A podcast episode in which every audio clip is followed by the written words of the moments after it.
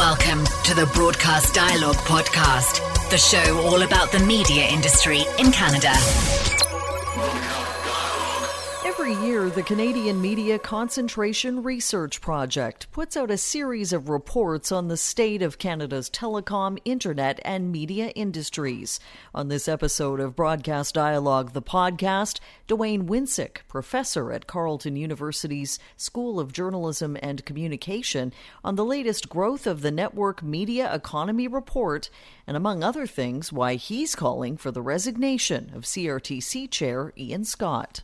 So, speaking in very broad strokes to start with, Dwayne, what is the state of the network media economy? What highlights do you want to start with?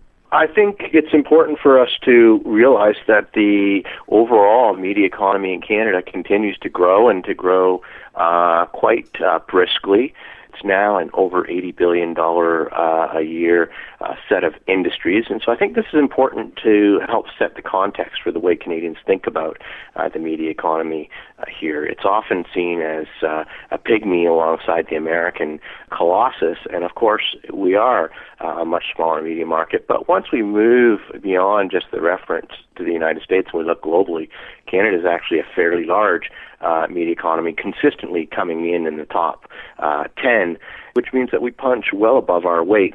So I think this is useful for us to understand, uh, especially amidst the Cassandra calls, uh, I think a lot of them are, about uh, the catastrophe uh, or the crisis besetting Canadian media, a set of claims that are often made uh, in very general and generic terms, and they do have bite when you look at particular media, but they don't apply to the media as a whole. I think, in particular, this year, there was a lot of discussion that the broadcasting and print sectors are especially challenged and, in some cases, circling the drain. Are you saying that that's exaggerated? I think if we zero it in and we talk about advertising supported broadcast television and newspapers, then we have a problem.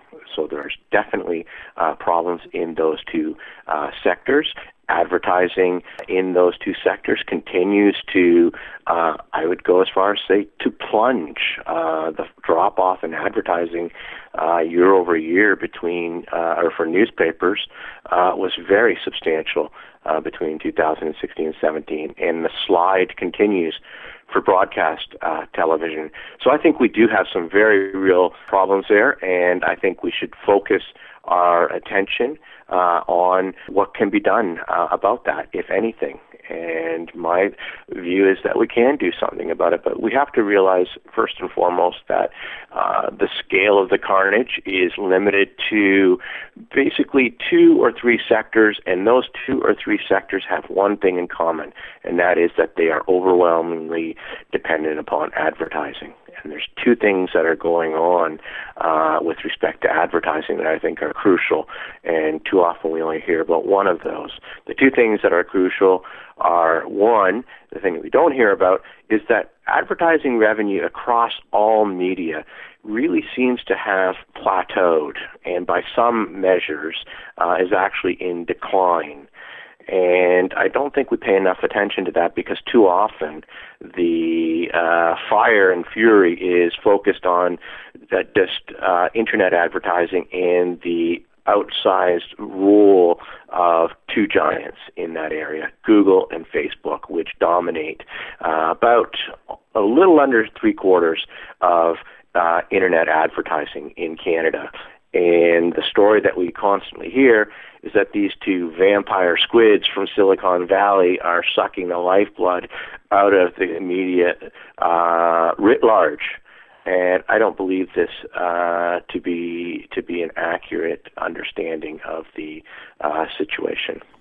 You have a you have a quote in the report for those who long to repatriate advertising dollars from Google and Facebook. Such a strategy is like rearranging the deck chairs on the Titanic.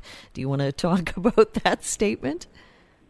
Sure. I mean, that encapsulates the long-winded answer that I just gave you, or uh, comments I just gave you there. But you know what I'm really trying to say there is two things. One is that this advertising spending across all media in Canada is really flatlining.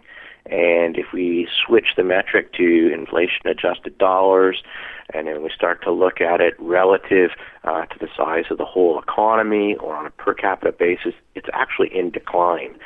And so what we're seeing is an intensifying struggle between traditional advertising supported media and the digital uh, behemoths, Facebook and uh, Goliath, over a shrinking pie. And, you know, to focus all the energy and the fire and fury on Facebook and Google isn't going to do a bloody thing about the fact that the pie is, at best, staying fixed, more likely declining. So we're missing this huge thing. And the second thing is that internet advertising and the large players like Google and Facebook have enormous economies of scale. And you know, we're, that's not going to change by trying to repatriate uh, Canadian dollars, as some uh, would say.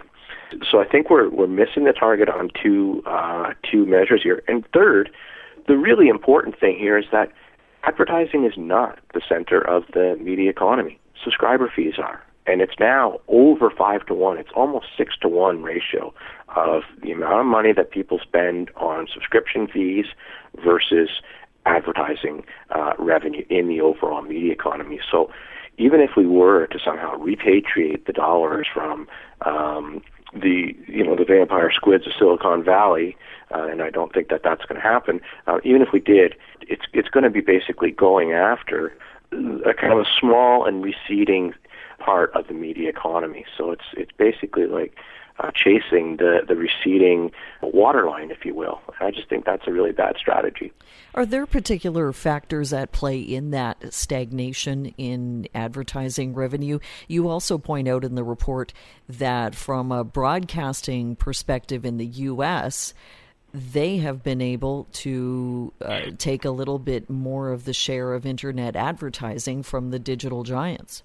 Yeah, I think this goes down to the structure of the Canadian uh, industry that's also uh, working against us, and that is that we have high levels of vertical and diagonal integration. And by those two concepts, what I mean is vertical integration is where you basically have a bunch of telephone companies or telecom service providers, the ones that sell us uh, mobile phone service and internet access and plain old telephone service they own all of the uh, major commercial television services here in Canada. And we don't have that in the United States. And my thought is that without having standalone television service ownership groups, basically what we've done is we've subordinated this really important uh, media form and cultural form uh, and entertainment source, we've subordinated it to the telephone companies uh, broader strategy, which is basically to flog as many cell phone uh, and internet access subscriptions as possible. And I don't think they give a damn about TV. So I think we've we put them, you know, we put them in the broom closet, so to speak, in these much larger corporate entities. And the diagonal integration, this is where you have the broadcast TV uh, groups owned by the pay TV service uh, groups. Whereas in the United States, we don't have that. We have, I mean, we have it to some extent, but not. It's not the core of the U.S. television system. In the United States, we have significant broadcast television ownership groups, and we have significant pay TV service ownership groups, and both of those are, by and large, independent from the telecoms uh, operators. And I think what that means, the bottom line, is that basically the broadcast TV ownership groups, they're going to be fighting for their lives. They're fighting to maintain uh, their share of advertising. They are fighting to maintain their audience share and viewership uh, shares within a fast changing environment. And when they're acquiring rights, they're not doing it like our uh, operators here are in Canada, where they acquire, you know, the rights first and foremost for their pay TV services, and broadcast is basically an afterthought, and you know maybe it'll go there at some point in time. In the United States, the broadcast groups they're buying rights and they're exploiting them to the greatest extent that they possibly can, and that's why I think they're doing a lot better. And I don't want to make anybody to walk away from this saying that you know things are absolutely glorious uh, in the United States. They're not.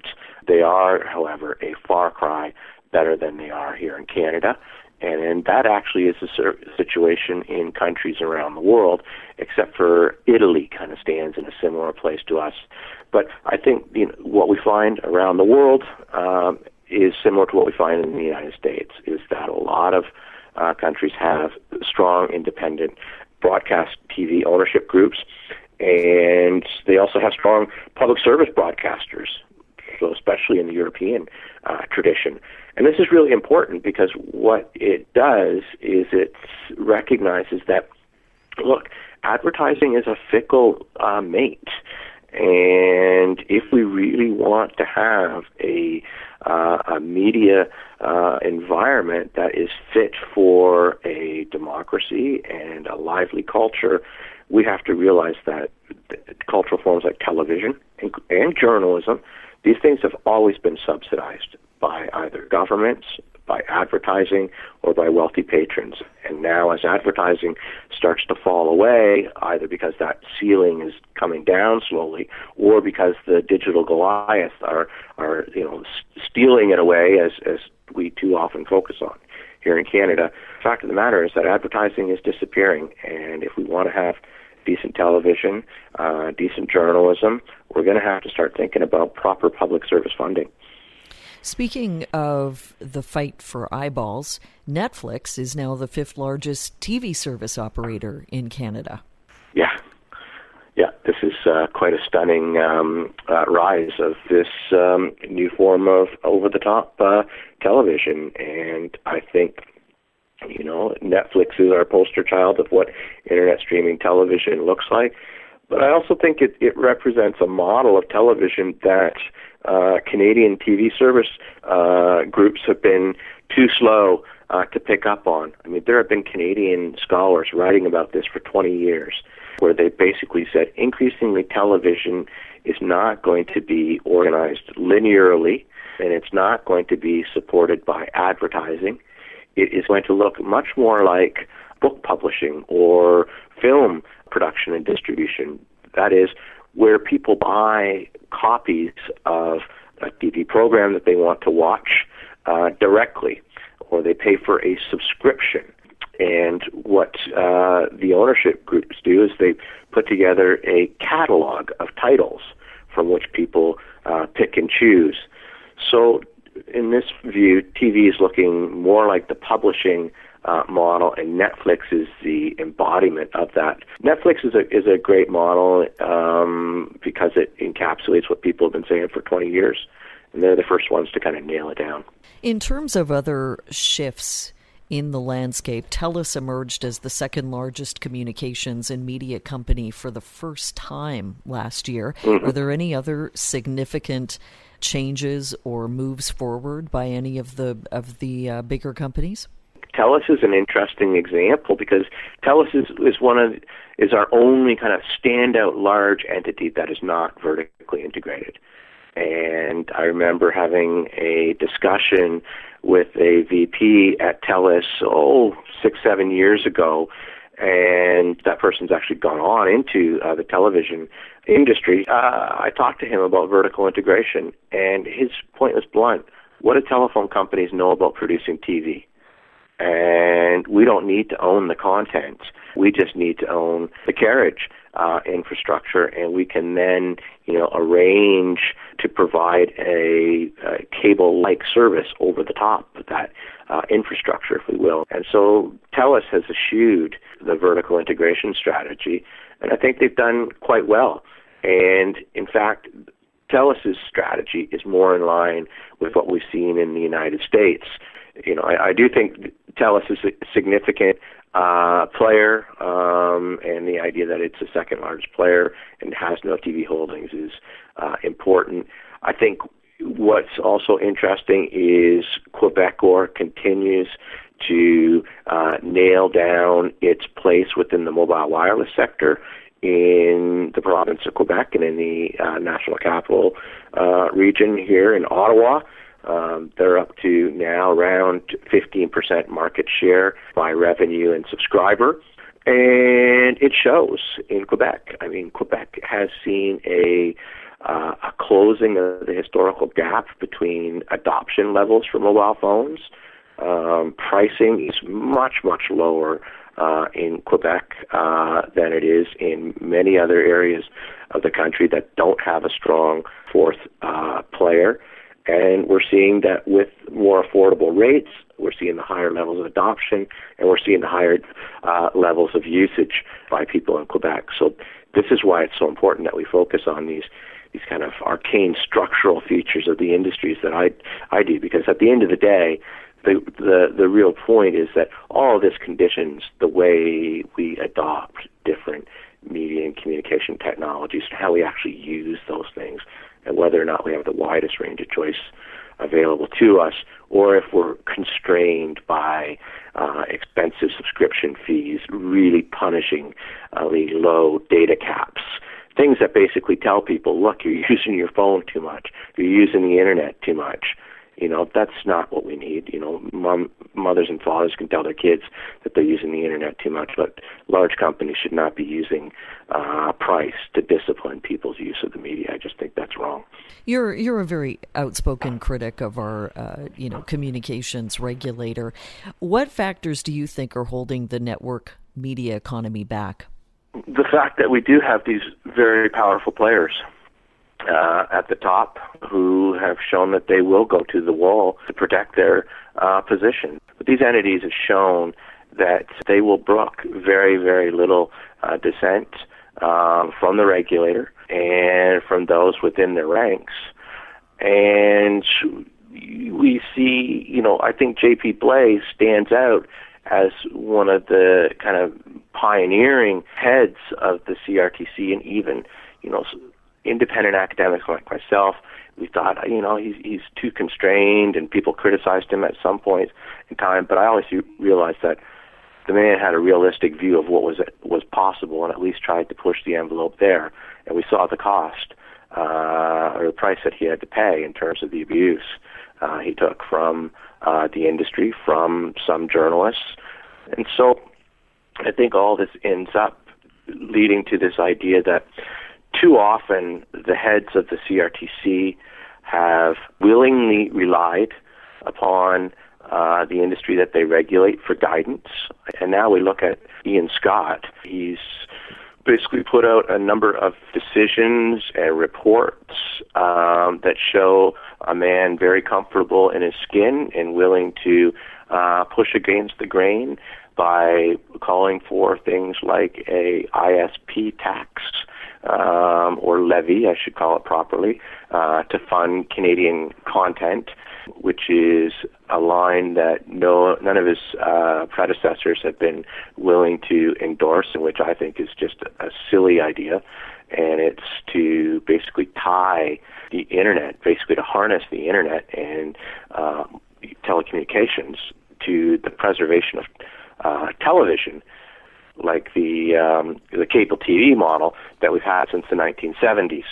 So to push for that today, I think is is just fundamentally wrong. The infrastructure today of the internet is a multi-purpose information infrastructure, not uh, like cable television, which was dedicated to distribution of broadcasting.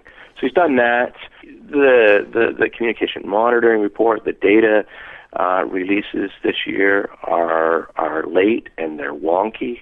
Um, the, the the quality of the data that's being released, the, the data is just garbage. Not all of it, but there's too many segments of it that's just junk.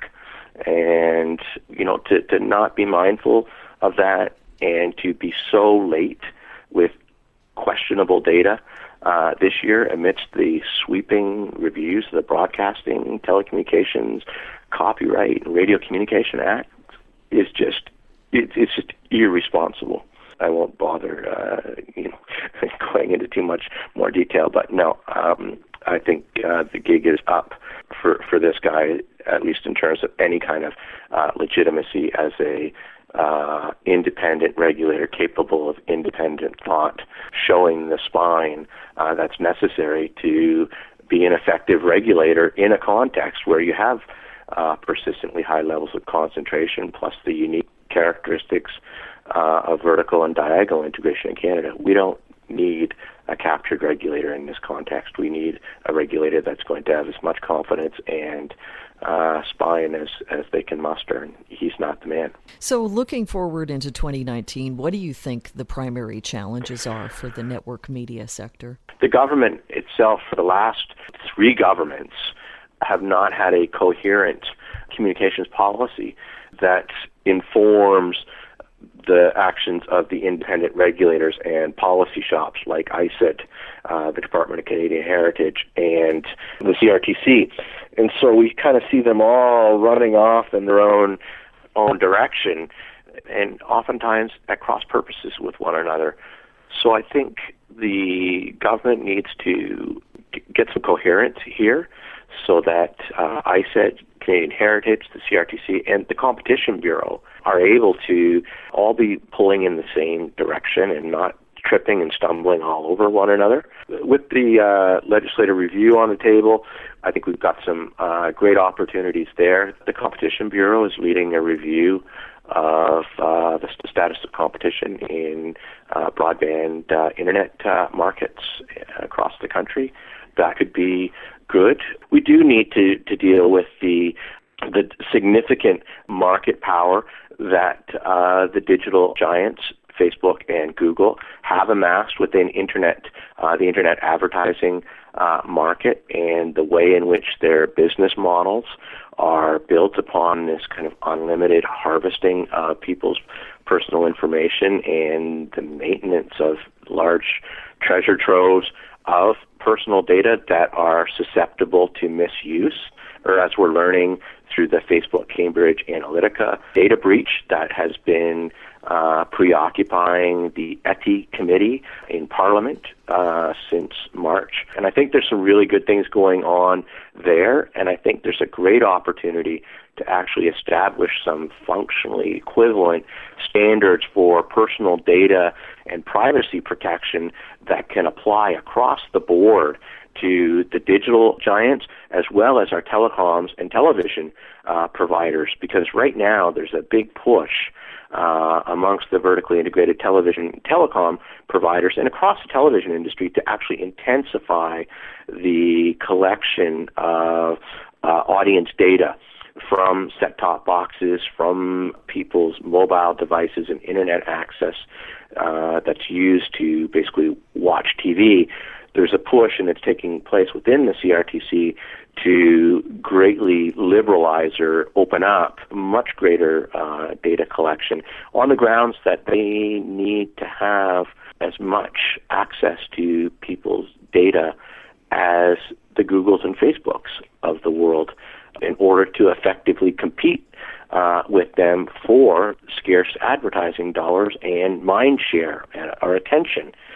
But my thought is that this is a race race to the bottom, and if we get it right, if you know ETI is able to use its report to come out with strong recommendations for legislation that deal with uh, this privacy uh, issue, we can then transpose really high bar standards that are equivalent, say, to the general data protection rules in the EU, and apply those across the board in Canada. I think that's a really good, I you know, a really good possibility, and you know, I'm hopeful that we're, moving there right now. Especially, I think Google and Facebook are uh, very concerned. I had uh, Kevin Chan in my classroom. You know, he quipped that, you know, who knew that they would go from being, you know, the darling of the world to, you know, uh, being accused for destroying democracy and, and the universe. You know, there's a lot of things that are going on, and I want people who are listening to this to realize that I'm alert to um, the full range of issues, and that it's not just the Canadian telecom giants that need to be uh, challenged, but that we do have other entities that, like Facebook and Google, that need to be brought to heel. But we also need to get a better scope of their prominence within the Canadian mediascape because they are not nearly the um, giants that many people uh, make them out to be within Canada. Thanks so much for joining us, Dwayne. Well, thank you very much for uh, having me, Connie, and appreciate the opportunity to speak with you. Thanks for listening to Broadcast Dialogue. For more information about the podcast or to receive exclusive access to our weekly briefing about the Canadian media industry, visit us at broadcastdialogue.com. Don't forget to like us on Facebook, connect with us on LinkedIn, and follow us on Twitter and SoundCloud.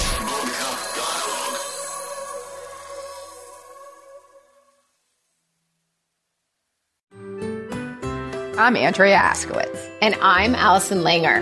And we are the hosts of Writing Class Radio, a podcast, but we are so much more. We have writing classes. So if you are looking for live online classes where you can join a community, write to a prompt, get feedback, and get better, check out all our classes at writingclassradio.com. And listen to our podcast wherever you get your podcasts and at writingclassradio.com.